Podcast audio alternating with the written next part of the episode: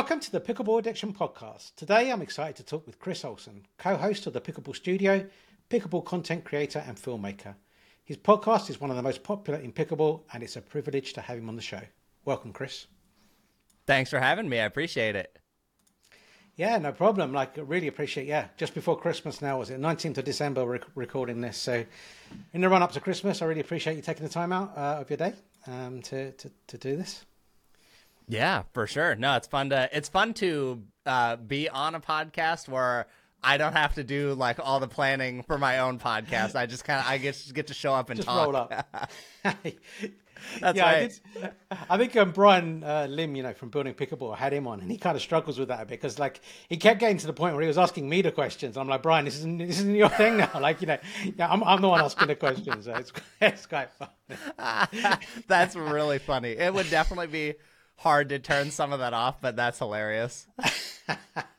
yeah, so it was, it was, it was funny, but um, yeah. So I did um, actually get a good chuckle, by the way. Uh, I had listened to part of his episode and I laughed where he mentioned me again and I was like, dude, even on not on your podcast, I'm getting mentioned.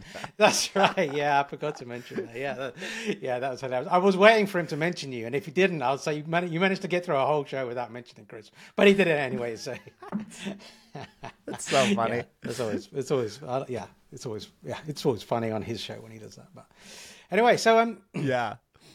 for people that haven't heard of you uh, or ha- heard about you, so there might be a few in the UK that are l- less familiar with US podcasts, but um, yeah, just tell us a little bit about yourself and, and your background. Yeah, uh, I run the YouTube channel, the Pickleball Studio, and the Pickleball Studio podcast. I've been doing it for probably like t- a little over two years now. Uh, it primarily focuses on paddle reviews. Like when I started, there weren't a ton of it, so that was kind of the niche I decided to fill. Occasionally, there's some other content on there, but l- by and large, it's all paddles. Similar with the podcast, it's a lot of news, talk about paddles, kind of what's going on uh, in pickleball, and then prior to pickleball, I had been doing filmmaking and also I had ran other YouTube channels. So it was kind of a that's kind of why this one happened is I already had experience doing YouTube and I was like, wow, well, this pickleball thing's fun and there's not a lot of YouTube channels. I was like, maybe it'd be cool if I made a pickleball YouTube channel. So the filmmaking, YouTube and everything kind of just made the perfect storm to like make a channel really quickly. Yeah. So was filmmaking something you did? Did you do, uh, you know, degrees that straight out of school? You did filmmaking. So I actually didn't go to school for it. So how it started was I was really into competitive Rubik's cube solving when I was younger. I got into that at like age 12 and then by maybe 14 I was making YouTube videos. They weren't they were nothing good. Like they were horrible videos. But like in speed cubing, people just made videos a lot about like, oh, here's how I got faster or just kind of like pickleball. They talk about lots of different things. And so I was making videos and I was like, oh, this is kind of fun. And then I can't remember exactly how old I was, maybe like 15 or 16. I just I had an iPhone and I was just like taking pictures with it and I was like, "Oh, I was like this picture looks kind of good." And then it just spiraled into a rabbit hole of like photography was really fun. Then I got a real camera. Then I got a real camera that could do video, which made the YouTube channel better. And I was like, "Wow, these things are are pretty fun." So then I started doing freelance jobs at a pretty young age. I got a job uh, making speed cubing videos, and then it just kept spiraling where I was like, by the time college came up, I was like, I'm already making money. Like, I already have a job and I'm mm. reasonably good at this and I like it. So I was like, I talked to a lot of friends who had gone to filmmaking school and they were basically like, it's not that useful. Like, you spend a lot of money, you will make some good connections, but by and large, like, I probably wouldn't have spent the money. So I was like, okay, instead of spending that money, I'll just invest the money in my business. And then that's literally the only job I've ever had was filmmaking. And now, I guess pickleball YouTube is my second job. yeah, yeah. So, yeah, so you had like uh so I, yeah, I noticed that you, you know, just looking into your backgrounds. like so you made your own documentary, right? Why We Cube, which I looked on the inter- yep. uh, on on YouTube, right? That has 1.2 million views currently, so it's, it's a, yeah, which is crazy. Watched a few times, and yeah. Um, and, and also a Netflix documentary. Oh, you, you it wasn't you didn't build, make it right. So you was it head of uh, some photography aspect of that? Um... Yeah, I was one of the like lead cinematographers on it. Okay, and that was called the Speed Cubers for anybody that does want to look Yeah. it up. But so you you were quite successful in speed cubing, right? I mean, apart from content creation, you were you were quite successful as a competitor in speed cubing. Is that right? Yeah, I held a couple world records, and then I was probably top fifty or sixty in a handful of other events. Um, so I was, yeah, I was I was decent at it. Yeah. So so do you? Is that something you still do, or even just for yourself, or, or, or not? Sometimes. So actually, I would say like in the last like week or two, I just got bored one day and I was like, I just I wonder how fast I can still do it. I knew it would still be roughly the same time, which like for a regular Rubik's cube is around like 8 or 9 seconds, but you know, when you haven't really practiced in a year or two, you probably lose like a few tenths of a second, which is in speed cubing that's a lot of time.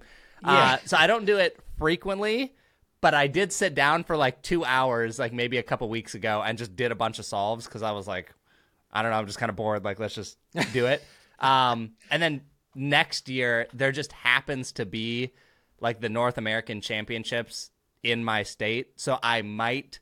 I might go to that just to see some old friends and like maybe I'll compete in one or two events and just do it for fun. But by and large, like pickleball keeps me so busy at this point that I I don't have any time to like keep up with the speed cubing Yeah. stuff anymore. Yeah. What what what? Why did you kind of put away from that? Uh, that's a good question. I think it was a handful of things. So after after the Netflix documentary, I was just getting kind of burnt out. I mean, I had done I had competed for that would have been like 11 years of my life at that point and it was you know, you're constantly traveling. Uh, I was constantly making content for my own YouTube channel and then another company. They were kind of like the Pickleball Central of speed cubing. So I was making content for them and myself, and it it just became a lot of content to juggle. And then I had also gotten married, so I was like, okay, I'd like to bring in more money, or I want to focus on my career more because making uh, videos and speed cubing was fine, and you can make a perfectly good living in there, kind of like you can in pickleball. But I just knew, like, okay, when I'm 35, me doing like higher end films versus like the stuff I'm doing in speed cubing is probably a better career path. So I started focusing on that more. And then when COVID hit, it was kind of like this break from speed cubing. There was no competitions. And I could tell I was kind of just falling out of it a little bit, uh, which was also difficult because it was, you know, 11 years of your life. That's a pretty big like mm. identity thing to be uh, associated with. So it was kind of just a combination of like getting older, needing to focus on my job more, and thinking like my biggest thing was uh, that I I still kind of have this problem. But if I can't be really good at something mm. or see that I'm progressing, then I don't really want to do it. And with mm. speed cubing, when you were formerly one of the best and now you're getting passed by people because you don't have the time to practice, it just became like more frustrating than it was worth because it was like hmm. I want to be able to compete with you guys, but I don't have the time to do that because I have to go make money and you know they're like 15 and they have unlimited time. Yeah, yeah, okay. That's that's in, yeah, that is interesting. So, what did you find? Did you find that the people were still getting faster, so they were kind of beating your world record, or, or did you find that as time was going on, you had less time to practice, you just weren't as quick, or was it, or was it a bit of each? Uh, a little bit of each, but it was mostly just that because I didn't have the time to practice, Right, right. they were just getting faster than me. So I mostly maintained my speed up until, you know, I decided to quit. But it was definitely just like, man, like I would have to put in so many more hours to like continually like keep up with these people. And it's like, man, I just don't. I think I didn't have, I actually didn't have the time, but I also just didn't have the desire to put in that amount of hours to get get there. Yeah, for that extra tenth of a second. Yeah, exactly, exactly. yeah. Okay, yeah, and so and you've also done a, a documentary in pickleball, right? Which is the Zane Navratil documentary.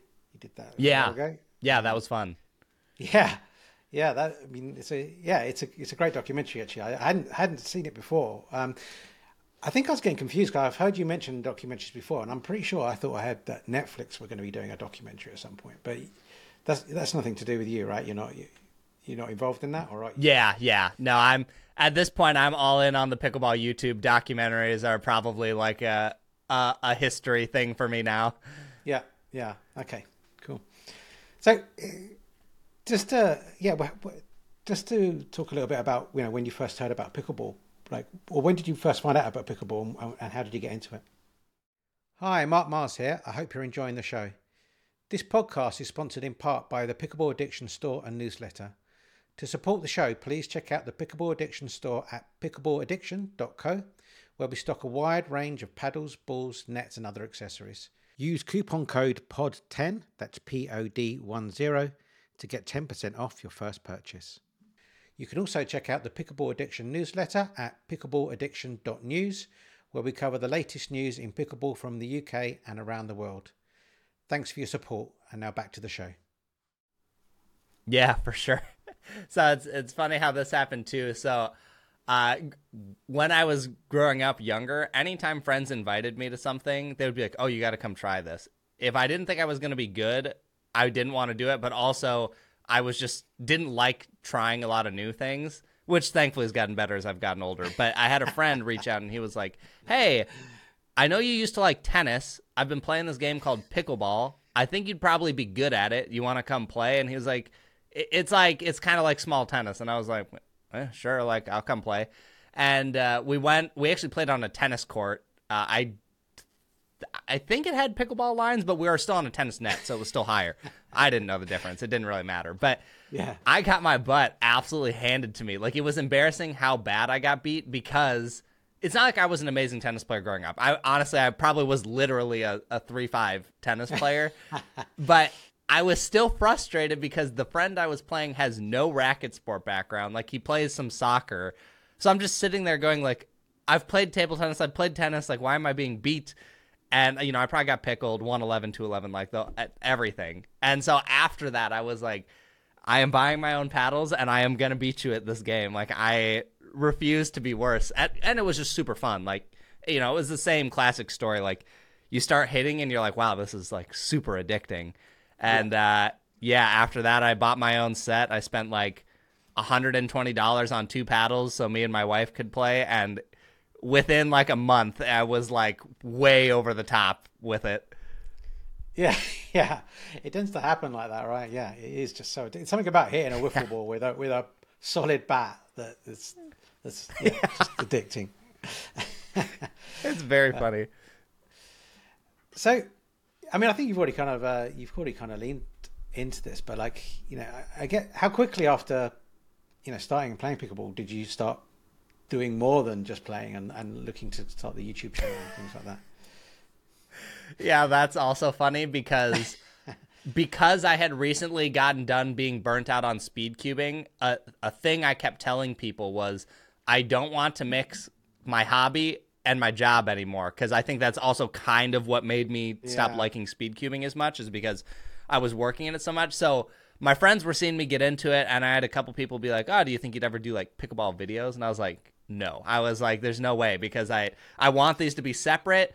And I was like so mentally burnt out that I was like, I can't even imagine trying to do both of these. And then I don't know. Let's see. I started in April, and by June, like two, three months, I was I had made a YouTube video for someone else, uh, but I was like, I did the whole video. I was talking. It was about how to do the spin serve, and that video got oh, yeah. like 40,000, 30,000 views in like a week or two. And I was like, whoa.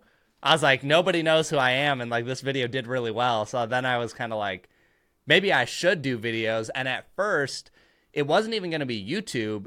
I just thought, well, I'll just do what I've been doing. I'll just make filmmaking pickleball videos. Like, I'll make commercials for companies. I could do ads, all these different things. And so I, I did do that for a little bit. I was reaching out to companies. I did some really small stuff, um, also some stuff locally for some people.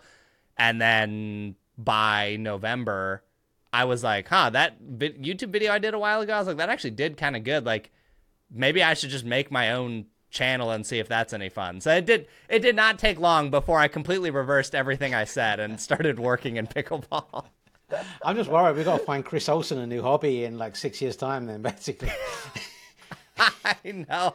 I, see, it's funny because I actually am super aware of this now. It's like I'm still not perfect, but I'm getting a lot better about like, okay, work is mostly done at these hours, and then you need to go do something else that you really enjoy, and it's it's been helping. It's good because it keeps pickleball fresh, but it also keeps me like happy over here. Yeah, yeah, for sure. So, um, uh, I mean, I, you know, I actually love, I love the podcast. Like I say, it's, it's one of the most popular podcasts for a reason. It's one of those ones where you know it comes in, I automatically just download it straight away and get listening. And I, let's I go. Think, so I think like it's you know I, mean, I listen to it mostly on audio, but I do love to watch the video because the you know because your filmmaking background, the, the the quality of the production is like really high. The same can be said for Brian Lim, right? He's got like a filmmaking or you know uh, in some way kind of uh, background on that. So he's a great to watch like on YouTube as well. But I'm, I'm interested, like how much importance do you feel do you put on that kind of aspect of of when you're creating a, a YouTube channel? Like for me, it makes a difference, but yeah, to what level do you think it really makes a difference for you? In in terms of like the quality of production. Yeah, I mean, does it matter? Uh, does it matter? Does it does it does it translate into views? Does it translate into you know subscribes and people you know being more compelled to watch your stuff? Yeah, I think it's this is actually something probably within the first year of the YouTube channel I had to really think about because initially because of having a filmmaking background, I was like all these videos need to be perfect. Like I want everything. I want like the color to be awesome. I want every shot to be great. Like yada yada yada. And then I just kind of quickly realized like, okay, YouTube is different in that not every video has to be the absolute highest level of production. Which, as I realized this, I it was helped take some stress off me. Yeah. So I think it it definitely helps to have higher quality videos. I don't think that's ever going to hurt you, but the content that you are producing needs to be something that people will share or talk about or is relevant. Because if you don't have those then the quality doesn't matter. Like and actually probably one of the funniest examples of this is Kyle Koszuta that pickleball guy. I'm good friends with him and he is the polar opposite of me. Like he has no filmmaking background but yeah. he's like all content. He knows how to tell a story. He knows how to make people care about the content and he shoots everything with an iPhone. He knows nothing about like proper settings for a camera. And I always joke with him. I'm like, dude, it is crazy to me that I will put like let's say 40 hours into a video and let's just say it gets 15,000 views. And for, Kyle puts a lot of effort into his videos now too, but formally it was like Kyle puts like 5 hours into a video shot on an iPhone and it's like 60,000 views and it was like okay, like maybe I'm doing this wrong, but I think it does matter. If you can combine both, it's amazing. But first, you have to have good content. If you don't have that, focusing on the production yeah. like does not matter at all. Yeah. Yeah, I mean that's kind of my my gut feel as well. Like I I, I used to have a non pickleball YouTube channel as well, and the content that we were putting out then was kind of wasn't really available anywhere else, not to the to the same depth and level that anywhere else was. So people came and watched it anyway because they liked the content, and the the production level was pretty much what I'm what you see now from me, which is like not very high because I still haven't bothered to learn like uh, what I should probably learn in Premiere. Premiere Pro. I really should like just take a, a moment just to learn some of the stuff I need to do. Like I have all the audio coming in as like one channel instead of two channels, and then you know, if there's a noise in the background of mine and I can't mute it, like when it's someone else is talking, I know I should do this, and I know it probably isn't that hard, but like, yeah. I, am going to start doing it, trying to trying a little bit harder at that. But in the past, I kind of got away with it. But I, and I think, like you say, content. The content's most important first, probably, but then uh, the production level. I think just seeing what you and Brian have done, like in the pickleball space, kind of really makes me because it makes me want to watch it more. So. Yeah. Yeah, I definitely think it helps as the content elevates. Like I think it does help uh, the industry as a whole. Like I think even if you look at YouTube content in pickleball when I started, the production value across the board was significantly lower than it is now. Like if you look at a lot of the big YouTube channels, like everyone has gotten a lot better. Even like John Q recently, it's not that his uh, quality of content was ever bad, but if you watch like his most recent video and you go back six months ago, like there's a big difference in his editing, the production of what he's filming, how it looks like. It's all changed a lot, and I think it will get to a point in the content space where content is still always king, but there will be a like bare level of uh, production or like base level of production that kind of everyone has to meet to get started. And if you're below that, it's probably you're fighting an uphill battle a little bit. Yeah, yeah, yeah, makes sense. So you're very much known for your paddle paddle reviews. I guess you started out that quite early on, and now you know you're probably the, the most respected paddle reviewer on on on the internet still. Um, but I would be interesting to know, like you know, what to go into a little bit more detail about like your your paddle paddle testing process. So I know there's a link to your, you've got a spreadsheet where you keep all the data, um, which is kind of interesting and. Um, for the viewers, the way I find that is I go through Chris's Instagram and then he's into his link tree, and then I find uh, and find the, the, sheet there because I don't, don't, have it saved, but that's the way I go. But yeah, so I mean, that's all the data, but just the in, in practical terms, can you share a little bit about your the, the, the process that you go through? Yeah, I mean, I still think it's it's kind of always being developed, but the main thing right now is as soon as we get paddles, and this is something I want to streamline even more next year because this year it was kind of sloppy. But like when we get paddles in, because there's probably I'm gonna make up a number, but there's probably like five or seven a week that show up, and then these oh, actually you can't see it on my thing, but behind me there's a shelf, and I have the swing weight and twist weight machine. So usually immediately the first thing I do is I put them in there, I get the stats, I try to put them in the database, and then I'll like look at the surface under a microscope just to see if there's anything interesting that might be different that the company didn't tell me about. And then after I've done that, we try and pick like one day a week where we take all of the paddles that we just got and then we run all the spin numbers on them because before paddles came in infrequently enough that it was like oh like one paddle a week now it's kind of like you have to batch all the paddles because you have like 15 at a time and you don't want to take like four days of your week going to a court just to do spin test.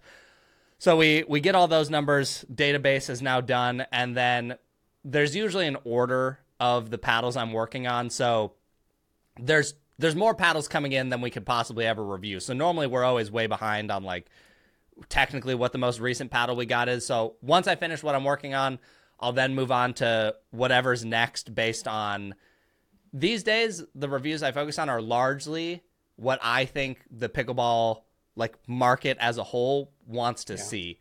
So for example, like I know if Selkirk is releasing a paddle that I should probably make that a high priority because people are going to ask yeah. a ton of questions about that one or you know like 6-0 became a name where it's kind of the same thing. So you're like, okay, these should be higher priority but it, it kind of just it's that plus whatever I think is interesting. So for example, the Adidas Metalbone, like no one really asked me to review that thing, but I was like, I want to talk about this one because it is an interesting paddle, has a bolt concept that no one's ever done, but also I was like, you have a lot of talking points. The bolts, it's 260, and the paddle wasn't good, so it's like. this is a video I want to make rather than what I think people want to see. Uh, but yeah, that's like most. Well, I'll expand just a little bit more. After that, once we've decided, like, okay, we're gonna review this battle, I'll usually hit it for around a week and a half. If I if it's not a first look video, first look video, it's usually one session on the court, and you'll kind of see everything live. If it's a review, it's usually a week and a half more. And if it's a big release, like when the Gearbox was coming out, I spent probably almost three weeks with that paddle just because I want to be I'm always certain when I post a video, but I want to like make sure every single little detail can be covered. Like I don't want someone to comment and be like, "Oh, you forgot this or you missed this." like it, it's kind of a problem I have to be honest. I don't think most people would care, but like I just really want to make sure that when someone goes to buy like a nearly $300 paddle that they have all the information that they could need to decide if it's worth it or not worth it because yeah. $300 is a lot of money right? And you you don't want to feel like buyer's remorse when you spend that much money. Yeah for sure for sure. So i mean you i mean yeah so you i mean you're saying you get like seven seven paddles a day did you say? No no no no. Oh, maybe like seven paddles a week. Okay. But that, I, I mean I guess a lot of them don't make it because they're you know they're just clones of some other paddles. Some most of them don't. I imagine most Yeah. of them don't make it through that filter. Yeah, most don't make it through because they're just not that interesting. Like I've gotten to a point now where when a company emails me, I can tell pretty much within like 20 seconds of looking at their website or an image of the paddle if it's something else. Sometimes I'm wrong. Actually, one of probably the most famous examples of me being wrong in recent times was uh the 6-0 paddles yeah. when they came out, they messaged me in like November or December of last year, and they were like, "Hey, we're gonna send you these." And this is when I was a little less strict, so I was like, "Okay," and I was like. This is probably just a JOOLA Vision. Like it's like the same shape. Like I I don't have time for this. And they kept messaging me and they're like, We're promised we're different, we promise, we promise, we promise, just hit the paddle. And then I finally started hitting it and I was like, huh? I was like, this is really good. But it took them probably months of being like, Chris, we promise this thing is not what you think it is. And then I finally looked at it. But now I've, I just, I think I know enough about the market to kind of know when someone is just a clone or not. Yeah, for sure. It's funny. I was going to ask you about that, but yeah, because I had Dale on the podcast as well, and um, uh, from Six Zero, and he kind of mentioned that, you know, he- uh, the same thing. Basically, you've just said that, you know, it took you a few months to like really kind of like then pick it up and play with it, and obviously it's like, it was great for him ultimately because you know you got, you know, a fairly large audience within pickleball, and to you know to be then be using his paddle for it being your go-to paddle for for everything you do is kind of good for him. But I, I you know, he, he did kind of allude to like some of the stuff that was different or novel about that paddle when it came out. Um, of course, there's been some people that have kind of replicated that now. But like when you first picked up that paddle, then like what did you what when you when you suddenly realized okay this is different like it, it's not what I thought it was like how how did it feel for you like what what was different you noticed Yeah, I think the the first thing was the difference between the double black diamond and the black diamond because looking at them, I was kind of like, I don't even know what's different. Like they're the same shape, they're both black. You can hardly see the branding. Like when 6-0 launched, their colors of their paddles were basically all black, including the design on the black hmm. face. So it was very hard to see. So I started hitting them, and I was like, the black diamond, I think, is probably what caught my eye first. I was like, ooh, I was like, this is just like a little poppier than normal. And similar with the double black diamond, I was like, oh, this isn't like it's more stiff than some of the other paddles that I thought this was similar to. And then I think what really caught my attention was when I ran the RPM tests on it because at the time, like pretty high paddles were like 1800, not basically nothing had crossed that. And I think the 6-0 was like high 1900s or low 2000s. So I was like, wait a minute. I was like, okay, that's a little different. And then I had gotten a microscope around that time, I think. And that's when I started looking at the surface and I was like, wait a minute. The texture on this, the pattern is like way tighter than normal, which at that time I didn't know if that really meant anything or not. But when I looked at all the other paddles, I was like, wait, no one else is doing this. So I was like, that's something I can observe that's different. And I'm also seeing that the RPMs are higher. And then combine that with the fact that the paddles were, they felt stiffer. I was like, okay, mm-hmm. something is clearly different here from what I thought. So then that just made me more interested in like considering them for a review. Yeah, interesting. Yeah, I don't think Dale mentioned the surface difference. He mentioned a couple of things. Uh, one was just that the, the handle and the the face are kind of one piece, which before they did that, like that wasn't a that wasn't a thing. Obviously, that's going to make it more rigid. Yeah. I, I would imagine. So, um, yeah, okay, interesting. Yeah, so I had Will on last week on the podcast, and um, he was telling me that you've been putting a lot of time on the court, so you've been outsourcing some of your work to take the, the, the, the pressure off. But you managed to get that means you managed to get on the court quite a bit. So, um, how often are you playing at the moment? And uh, yeah, where do you play as well? Yeah, I probably so my brother's working for me now. He's doing a lot of editing. He also he also plays pickleball, which is great because he can be a hitting partner during the day as well. Um, but I would say on average, I'm probably four days a week consistently, like five if it's really busy. Um, but it's it's when people hear that they're like, oh man, like you get to drill and you get to play a lot of pickleball. Kind of like you technically get to do those things, but I think for people who haven't reviewed paddles or don't do it frequently, what you don't realize is that when you're on the court testing a paddle, your brain is so focused on every little detail of that paddle that you're not you're almost not even thinking about playing pickleball anymore. Like every dink you hit, you're like, how did the sweet spot feel? Like was it stiff? How like how would I explain this feel to someone? And then like someone speeds the ball up at you and you're like, oh like I was in the middle of a thought. so you get to play, but it's just not really uh, practice play. I still love it. I, I wouldn't change anything, but it's not quite uh, usually what people think. And then, yeah, I, I would say probably consistently about four days a week. Okay. But so when I was speaking to Will, he's saying twice a day you were, you were, you were getting on the court. He he's doing twice a day, or he thought no, you, I did twice a day. He thought you were doing twice a day most most days. Um, that's funny. No, de- definitely not doing twice. There might be certain days, like yeah, when yeah. I have a really heavy workload and I have to play two days times a day, which I don't mind doing. But yeah, that's that's way more uncommon than it is common. Okay, I'll say, wow, like uh, you're really going for it because, like, he, he, was saying, like, you're doing drilling in the morning and in the afternoon you're playing like for what for fun. But I'm like, okay, but yeah, no, it's cool. I mean, uh, I, I guess like Now, what's your aspirations? You know, you're famously known as you and Will, or you, I can't remember if it's you or Will and, and yourself, but 3.5 at best, right? Is the kind of joke on your podcast. But like, what is your aspirations? Like, did you want to progress that part of your game? Obviously, you do because you, you already said that. You know, unless you feel like you're getting better at something, you kind of lose interest a little bit. But, yeah. And, and, you're spending some time on the course. Yes. So what, what, do you want? Yeah. What are the aspirations the, yourself for that? It's so it's tough. This is like kind of the the conflict I've I've dealt with in pickleball, which is I know I I really like getting good at the game, but I also really really like being good at my job and like being a like good trustworthy resource. And it's not that you can't do both. I think, you know, the famous quote of like, you'll prioritize whatever's important to you. And clearly I've prioritized work because at the moment that's more important to me. But I also like I want to be good at the game and respected as a player.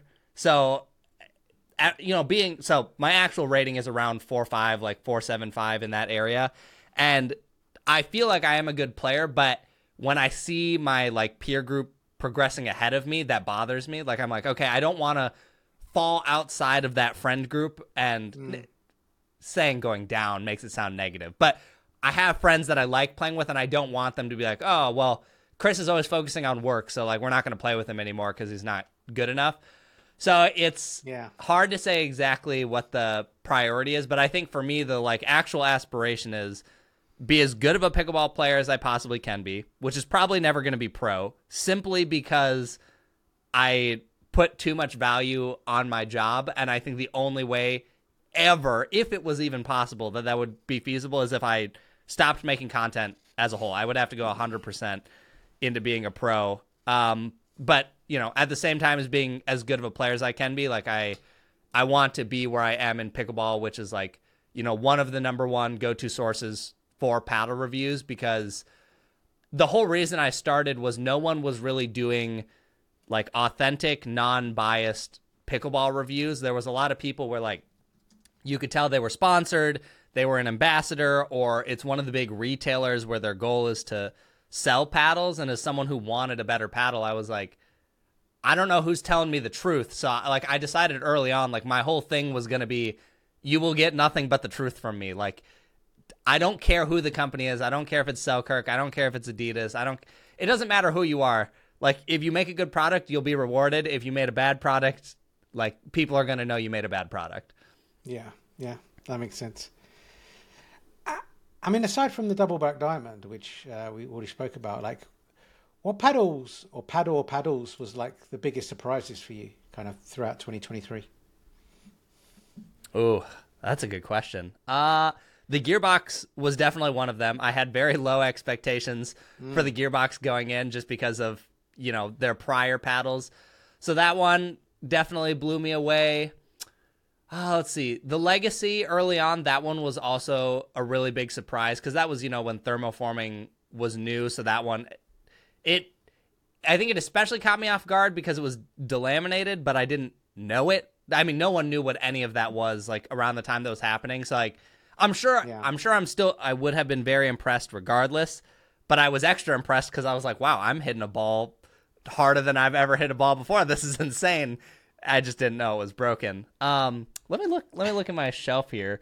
What other ones like surprised me this year? I would say, I would say the um, uh, where is it? I literally just saw it and lost it in my office. Shoot, I just had it and now I completely lost it.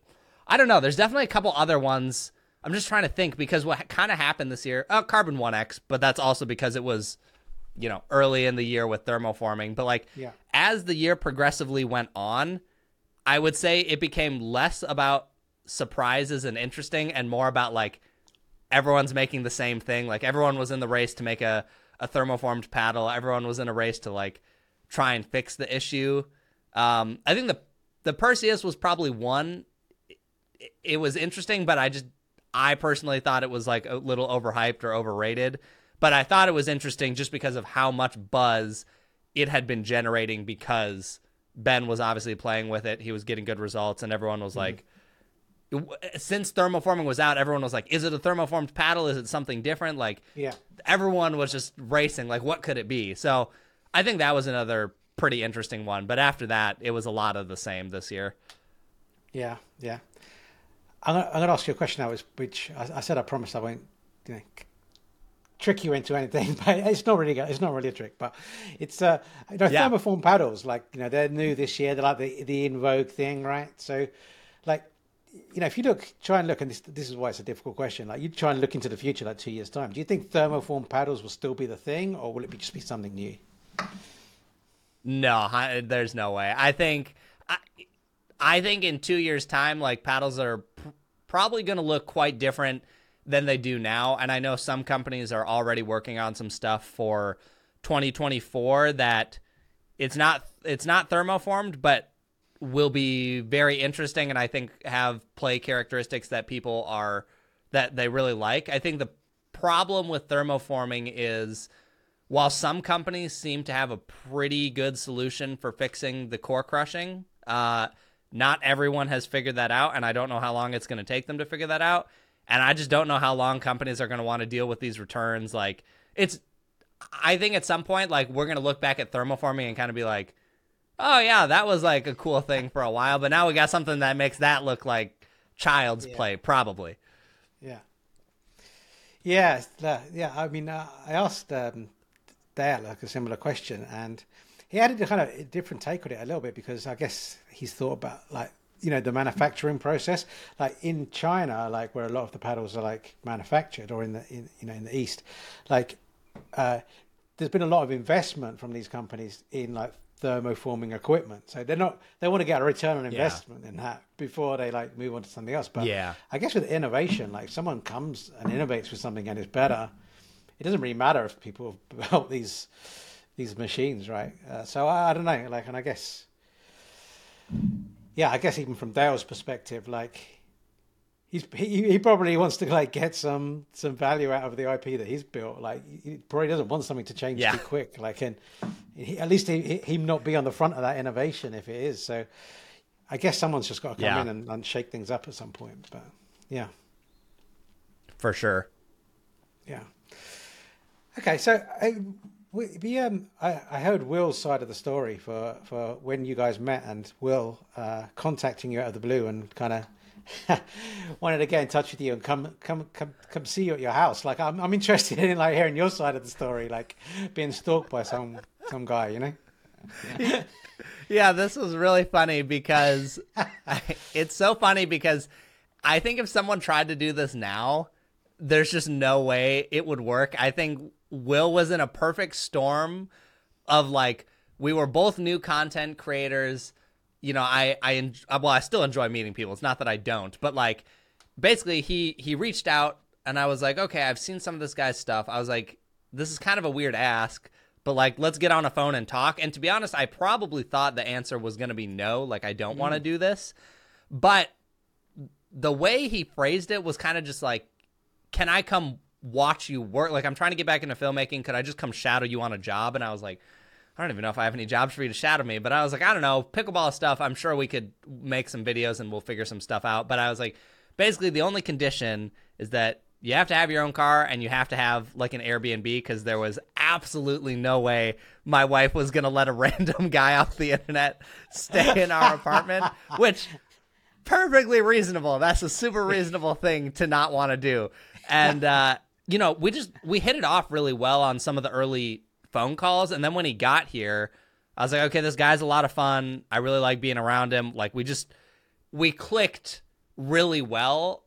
And I just think if that was part of it is the workload is so busy these days that I think if someone was like, can I come just be around you for a week? It's like, dude, I don't have the time to like, babysit is the wrong word, but I just, you know, yeah. to think about another person while I'm doing all these things is difficult. So, mm-hmm. yeah, it was definitely a very weird ask from Will, but I think it was just the absolute perfect timing to have asked that weird question. yeah, I'm surprised you've had a, had a load more people ask you since, actually.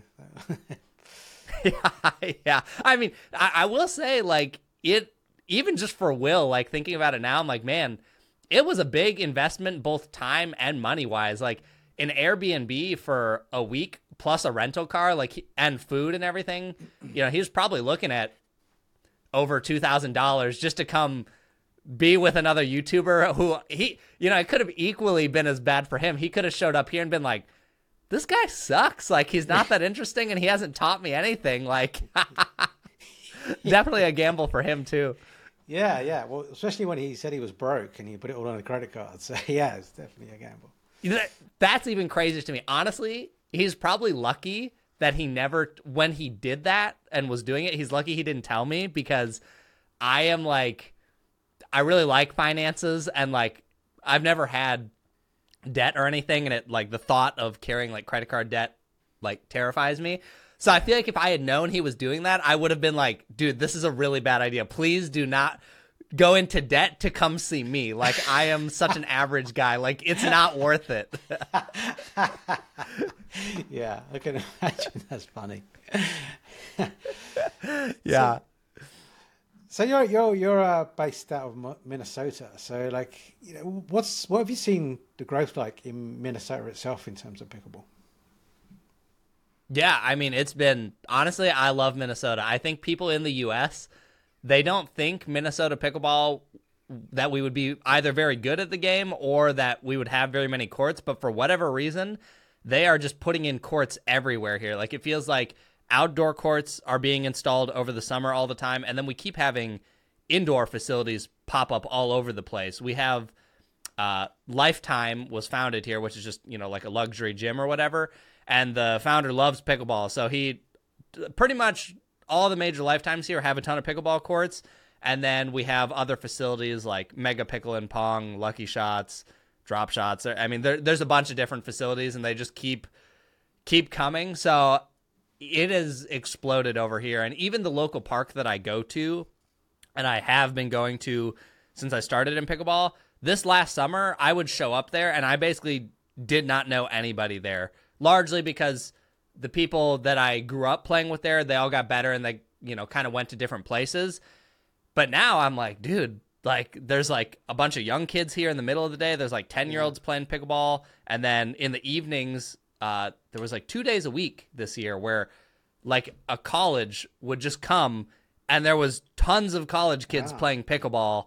And when I started, the youngest person on the court was me at like 27 and then the next youngest was probably like 45 for quite yeah. some time. So yeah. it's crazy how much younger it's gotten and just how many courts are being put in. Like everyone always tells me they're like, "Do you want to move to like California or Florida or uh, Arizona where it's nicer and they have more courts?" And I'm like, honestly, no, because you guys have so many more pickleball people that even though you have more courts, they're still busier than the courts that mm-hmm. I have here. Mm-hmm. Yeah, yeah, it makes sense. Yeah, I could, we can only dream of uh, what's happening in the US at the moment. We're still playing on badminton courts over here. So, I mean, have you ever played on a badminton court? No, I haven't. Actually, you, how many? Is it really hard for you guys to find courts? Is it only like one or two places, or like how does it look over there? so yeah, like almost entirely, like it's pickleball courts, right? Uh, sorry, pickleball courts. It's badminton courts, so it's like a wooden surface. It's an indoor, like squidgy ball. The game is just different. It's just slower. The, the ball skids off the surface. It's not great. Um, so when you get to play on like an asphalt court on a tennis court, it's like just so much better. So occasionally there'll be festivals that are like a like a gym uh, that they where they take down on the tennis courts. So that's better. But there's only one facility, dedicated facility, like in the UK, and that that opened a couple of months ago, and it's three courts. Um, so, mm.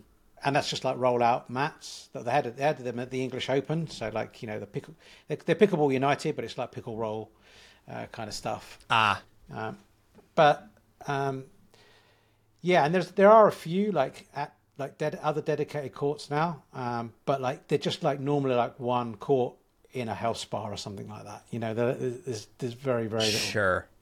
Um, yeah, there's very very little dedicated courts, but you know, I've been talking to a few people, and there's definitely stuff coming for like 2024. I think so. Um, I've heard a lot of um, people looking at creating facilities that are not just pickleball but like paddle as well. So that combined facilities mm. with like a um, what's it called, like a community space in the middle. So like you know, the the problem with like rent and everything it's probably the same over there, but like you can't just you can't just run a facility based on on um, court hire alone or just membership alone. It's just yeah, it's just too expensive. So it needs to have you need to have food and a bar and things like that to to supplement that. So yeah, it's yep. it's still really really really early in terms of like facilities here. Yeah, does it feel like the general response? Of, well, for example, like I feel like in the U.S. we always deal with like tennis players are like, get off our courts, pickleball people. Like, this is so annoying. Do the badminton people feel that way about you guys using their area? you know what? But it's nobody's using them, right? So it's oh, okay. That bad. And like with badminton courts, right? It's the same court. It's the same size court, or you know, you can use a badminton court. and You just change the kitchen line. You just have to put a piece of tape or some. In our the place where I play, they've actually painted an additional line, a different color there, so you can kind of tell the difference. It's not. It's no badminton. There's no. There's no one playing badminton. I've never seen anyone play badminton like at our local leisure centre. So like, yeah, I don't think it's a it's a thing. And and actually, I think the tennis people aren't quite so militant over here as I've, as it seemed to be in the, a lot for many parts of the US. It's it's people. There's quite a lot of tennis players that are kind of adopting it uh, as well. So mm. I haven't come up against like snobby people yet, but I'm sure that, I'm sure they exist. Ah, yeah, that's good. It'll be really nice when you guys do start having. I mean, I'm sure you've already experienced this just from playing on the hard surface court, but once you get used to the hard surface court, it's so hard to go back to the gym because when oh, yeah. I started, I played on a lot of gym floors and now I'm at the point where it's I don't want to say it's not fun. I would still rather play on a gym floor than not play at all, but it's almost like a different game. Like the ball speed is different, like the, everything is just very even how you move on the court like i'm someone who who likes to slide a lot and you just can't slide on a gym floor. Like you'll break your ankle because there's so much friction between your court and the floor. Yeah. No it, yeah it makes me sad every time we go back to like i played out in arizona for a little bit this summer um, as well which made it even worse. So i played on uh, yeah. I played where the, one of the ppa stops like uh, in scottsdale uh, and there, and then like there was an indoor facility which is air conditioned and everything, which was just six weeks old or something. It was brand new. It was, yeah, it was so nice. But yeah, going from like occasionally there's like big events like the English Open, the Nationals, where you can get to play on better courts, and yeah, I, I come back to to the gym and it makes me sad. But sadly, I don't really have a choice. Like that's most of the time, that's all all the choice you have. was it hard when you came to this? Was it hard to use like a Franklin or a Dura because you guys are so used to using the indoor ball? Uh, well, no, because I I have I'm familiar with you. Generally, all the tournaments here like use X forties. So like when or the festivals mm. when it's mm. on an outdoor surface, like use an X forty. So I was familiar with it. it takes a, a, little while to get used to it because you end up hitting it too too hard out the back of the court for the first like half a game. Yeah. But you kind of get used to it because right. it, just it just travels faster and further, right, and heavier. But yeah, for sure, yeah, for sure. I, am so with you about it being a different game. Like once you've once you've once you've gone to like the hard ball and the hard court or the you know, the hard outdoor surface, you never really want to go back. But No. Most people don't even experience that. Haven't even experienced that yet in the UK. They've just used to badminton courses. It's probably better that way. I was gonna say it's probably better for them to not know what they're missing because once you know, it's like, oh man, like it just feels like a downgrade. So you just gotta until there's enough outdoor courts, you just gotta let them. Ignorance is bliss. Well, that's the thing about the UK as well. I don't think there'll be many outdoors. Like there will be some, but like it's going to be indoor facilities, I would imagine, because because of the weather. Like there will be so few months oh, of the year, right. really, that you'd end up playing. Similar to sort of Seattle weather, I Yeah. suppose, where they'd probably have a bunch of outdoor courts. But um, Yeah. yeah, so um, in terms of like a normal day, then like or, or a normal week, I asked Will this as well, and he's very organised. Like he does, he, he, he buckets everything into one day, and then does days. Like how, how do you structure your week in terms of all the things you've got going on?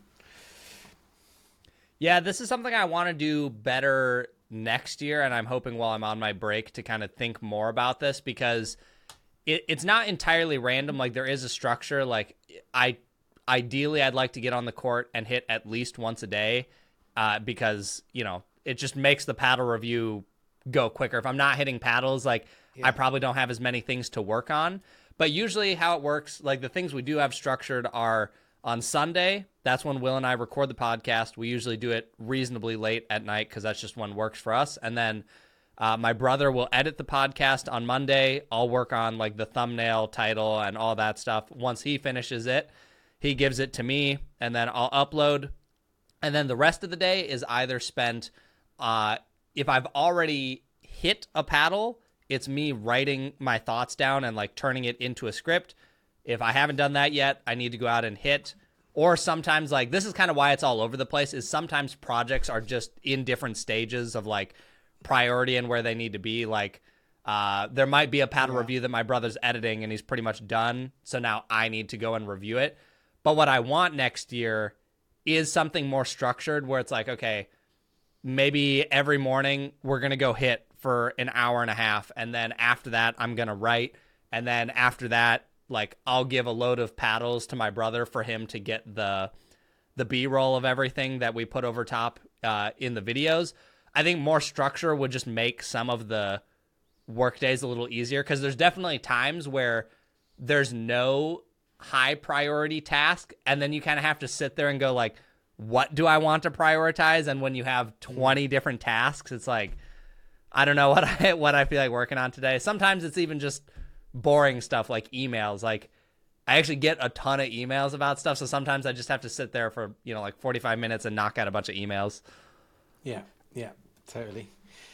Yeah, I'm I'm going to do the same over Christmas and try and try and focus on my inner will and uh, see if I can kind of structure some days a little bit better. But yeah, that, yeah, that's my plan too. Yeah, it, I think it helps a ton when, like, the times when we have been very structured, when there's been a very set list of priorities, like, those are great because you just have a clear objective every day rather than waking up and going, like, what is my objective today? Yeah, so much more efficient. Yeah, for sure. Get feel like you get Yeah. more done. So we're Definitely. almost closing out the year now, 2023. Like, if you had to pick a few like memorable moments for you, you know, this year, what would they be? Oh, man, that's a really good question. Let's see. All right, let me think back early through the year. So, mid year, early summer. I, so, I think one that immediately comes to mind would definitely be U.S. Open. That was a lot of fun. Um, I was there with my brother, Will, wife, uh, you know, one of Will's friends. That was a lot of fun. Um, it was just, it was a good tournament. Me and my brother got fourth. Thought we played pretty well. And then honestly, most of the memorable things are probably all tournaments because the next one I was going to say was the San Clemente PPA tournament that I was just with. And that one specifically stands out because it was a little bit more of a vacation than it was work. Almost every single trip this year was work related, but since this one was so close to the end of the year and we were going with a large group of people from Minnesota, I was like, okay, I'm not going to make any content. Like, I'm here to just compete and just have a good time. And I think playing with partners I had never played with before, I got to play with Davis pickleball. He was super fun. And then also just every day after pickleball, hanging out with like, you know, eight of my really good pickleball friends. It, it just was a good reminder of like, this is what pickleball is supposed to be. It's mm-hmm. supposed to be really fun, like lower stress environment. Like not everything has to be taken so seriously all the time. It was just kind of like, this is why you like the sport to begin with. Like you need to remember these things when you are getting stressed or burnt out. Like how can you bring it back to more of this, even if it means like maybe there's a little less content going out. Like the way that I've started to view things is how can I be doing this like 10 years from now? And maybe Yeah. that means instead of trying to go crazy and do three videos a week and review every single paddle, maybe that means I'm only doing one paddle review a week or even every other week, but it allows me to be doing this a long time from now. And I think a lot of people don't look at things that way. It's easy to spin your wheels really fast for a year, but you can't spin your wheels like that for Yeah. 10 years and Yeah. still be passionate about it. Yeah, yeah, for sure. I've been there a few times. So Yeah, for sure. Looking forward then to the next 12, 24 months, like, you know, pickleball's growing fast. Like, what do you see happening in pickleball? What changes do you see happening? And I guess, um, what are you most excited about in the coming years? Oh man, well, do, like what area of pickleball? Just anywhere in pickleball? Anywhere, yeah, personal to you. Ah, man, yeah, that's tough. I mean, I think the area where my mind immediately goes is obviously paddles because that's the thing I'm most involved in. I do think, I don't think it, next year is going to be like an absolutely like, oh my gosh, pickleball paddles are never going to be the same. But I think there's a few being worked on that will definitely have a probably an almost thermoforming level of impact on the game. It it's obviously hard to say if it'll be exactly that, but I think some of the performance levels I've seen could lead to that, which I think will lead to more paddle testing and like things maybe Yeah. getting more strict or them having to adapt more. What I personally want to see is less paddle drama because even though that's part of my job, I really don't like the drama side of things because for example, like this gearbox is actually a great example of like drama that I don't like because everyone's like, this paddle should be illegal, and then rumors spread. It, it turns into this paddle should be illegal to somebody thinking that meant, hey, somebody said this paddle is going to get banned. Can you tell us more about that? And I'm like, well, no one said that. Like, you know, some of the drama just gets a little bit overblown sometimes, and it when you're covering the same thing over and over, like, hey, this paddle's core crushing or this paddle does X, Y, and Z. You're just kind of like, can we just talk about a paddle and be happy that it I can smack a plastic ball with it? so Yeah. so I just hope there's less drama overall is probably my my biggest thing. Okay, that's your hope for like the next. Well, I I don't know if that's going to happen, Chris. Like, I don't. It doesn't. Yeah, I obviously, don't know if it will either, but fingers fingers crossed. no drama with the MLP and the PPA as well, right? Yeah, that's there's no. Oh, please. Yeah, I'm definitely I'm so over that. I don't know what it's like following it from the UK, but at least from here I'm like if I could never hear about these two bickering again, Yeah, I'd be super happy. Yeah, it's so sad. uh, Yeah, it's so sad. That's this. That's where we're at at the moment with it. I mean, hopefully they, hopefully in 22, 24 they can like, you know, we can kind of find some harmony there. That would be. I think that's better for the sport as well. It's no good for the sport to be, to be up in. Yeah, definitely not- better for the sport. Yeah, yeah.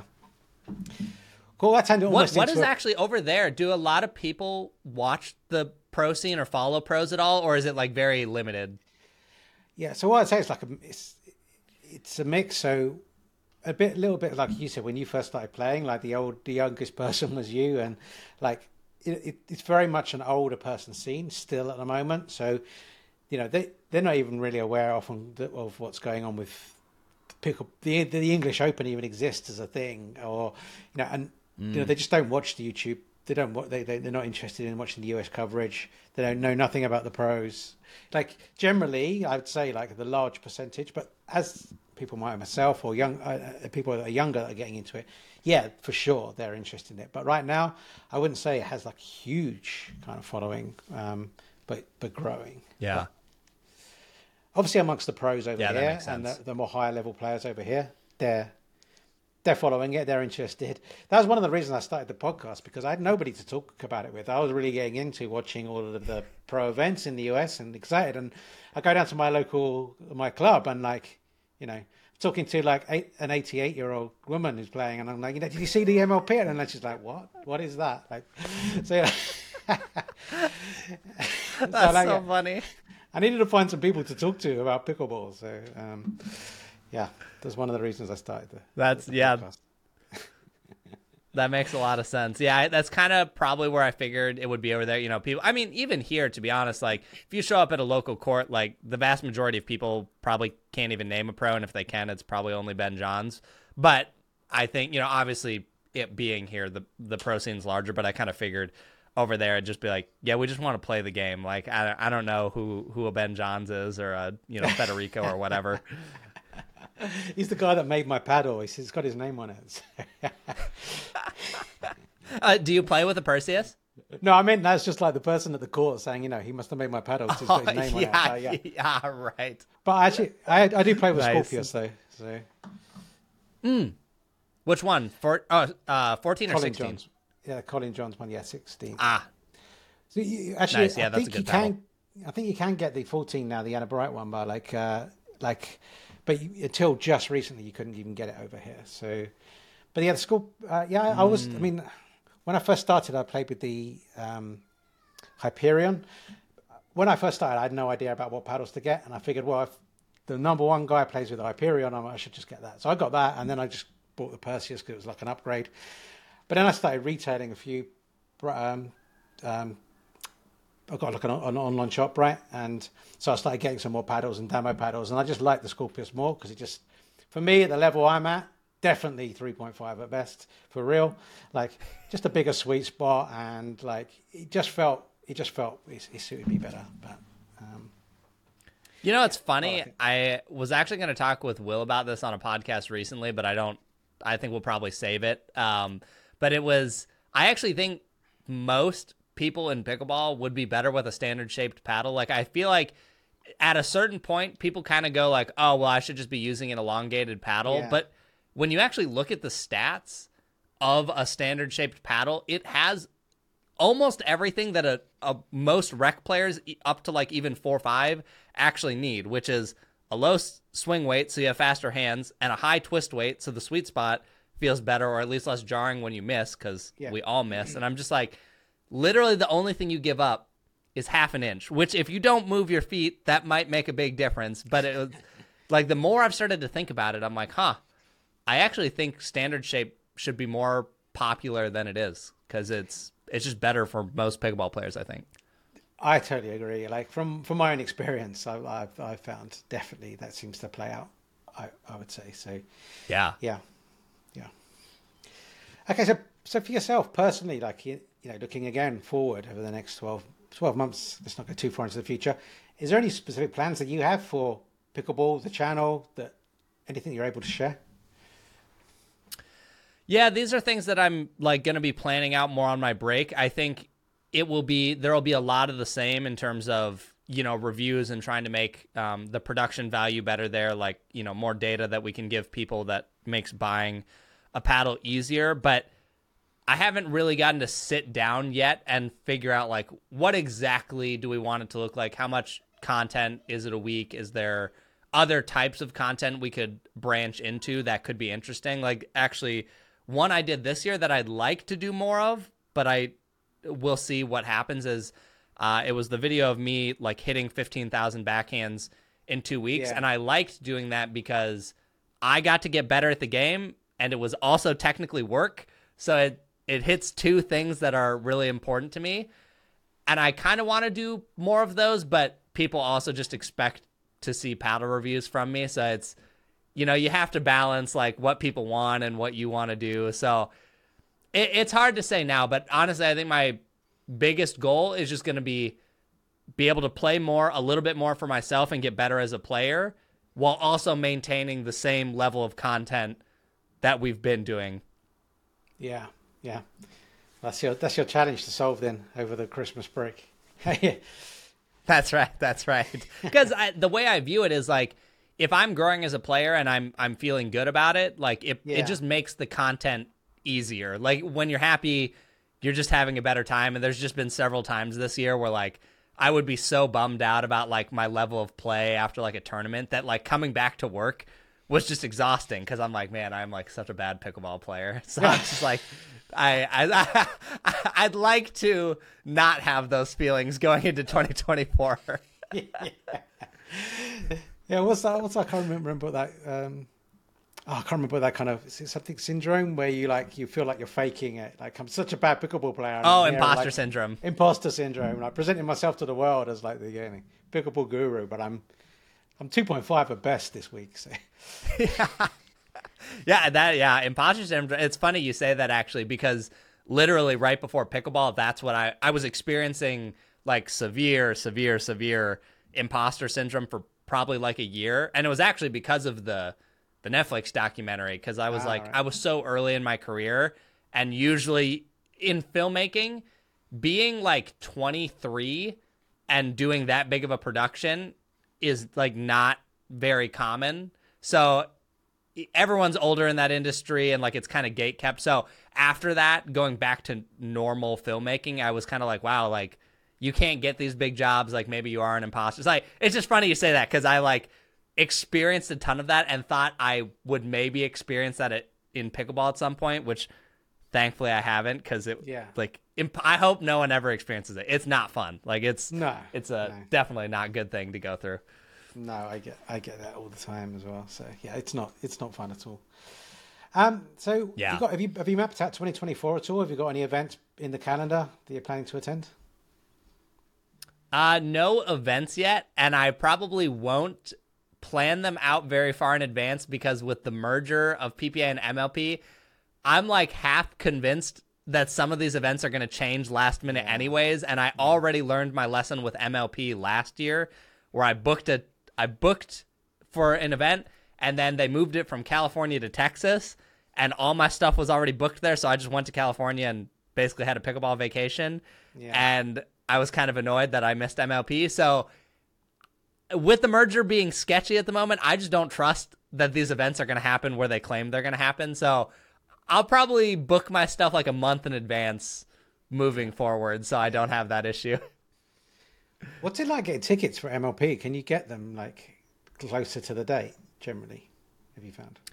Yeah, I so I've been fortunate enough that I usually just like know like you know Zane or someone ah, like yeah, yeah. they're just like oh I can get you a ticket and they kind of get me in or whatever. But I don't think there's any issue like showing up at the gate and getting okay. a ticket. I mean the, these events do have a lot of people, but they're not so many people that it's like if you don't buy these a month in advance, you're not getting in. Like yeah, it's yeah. it's still pretty easy to get in no matter what. Yeah, yeah, I'd love to attend an MLP event. Maybe I'll maybe I'll start thinking about that for next year. Let's See if I can get over at some point. That would be I. If you're ever going to go to an event, an MLP event is definitely one to go to because the atmosphere of them is just crazy, and obviously you know you get to see a lot of high level play. Like, definitely highly recommend going to one if you get the chance. Yeah, and that Beer City is it Beer City Open event? That sounds that sounds fun too. Yeah, that one's actually. I think that might be the hardest event to get into in pickleball. Like, I right. think several years in a row now, it has sold out in less than 15 minutes of like being live, which is insane for a pickleball wow. tournament. Wow, that is mad. Yeah. But that that, that sounds yeah. like yeah, it sounds it sounds yeah. They, they, do things a bit different there, don't they? So it's a, a fun event. But. Yeah, I, I want. I hope actually that's one I'd like to go to next year for sure, if possible, because I just hear so much about it. Yeah, yeah. Okay, well, Chris, um, we've rolling up to around an hour and ten minutes right now, so um, I want to be respectful of your time. But if anybody wants to kind of follow what you're doing, then uh, where should they go? Yeah, just Pickleball Studio pretty much everywhere. Pickleballstudio.com, Pickleball Studio, YouTube, Instagram. Uh, those are all the best places. And, you know, follow Will too. He's like, he's like half part of the. It's really funny. Everyone thinks that him and I like jointly own Pickleball Studio, that we're like one thing, but it's just yeah. like the only joint thing we have is the podcast. So it's always very funny. But you should follow Will too, because we do, you know, frequently do content as well. So uh, I think it's just Pickleball Will on like Instagram and YouTube. But yeah. yeah, those are the places I'm mostly on. Awesome. Well, thanks very much, Chris, for taking the time out of your day once again. Um, it's been a real pleasure talking to you. Uh, really fun conversation. So, um, yeah, thanks, and just have a have a great day. Yeah, you too. Thanks for having me.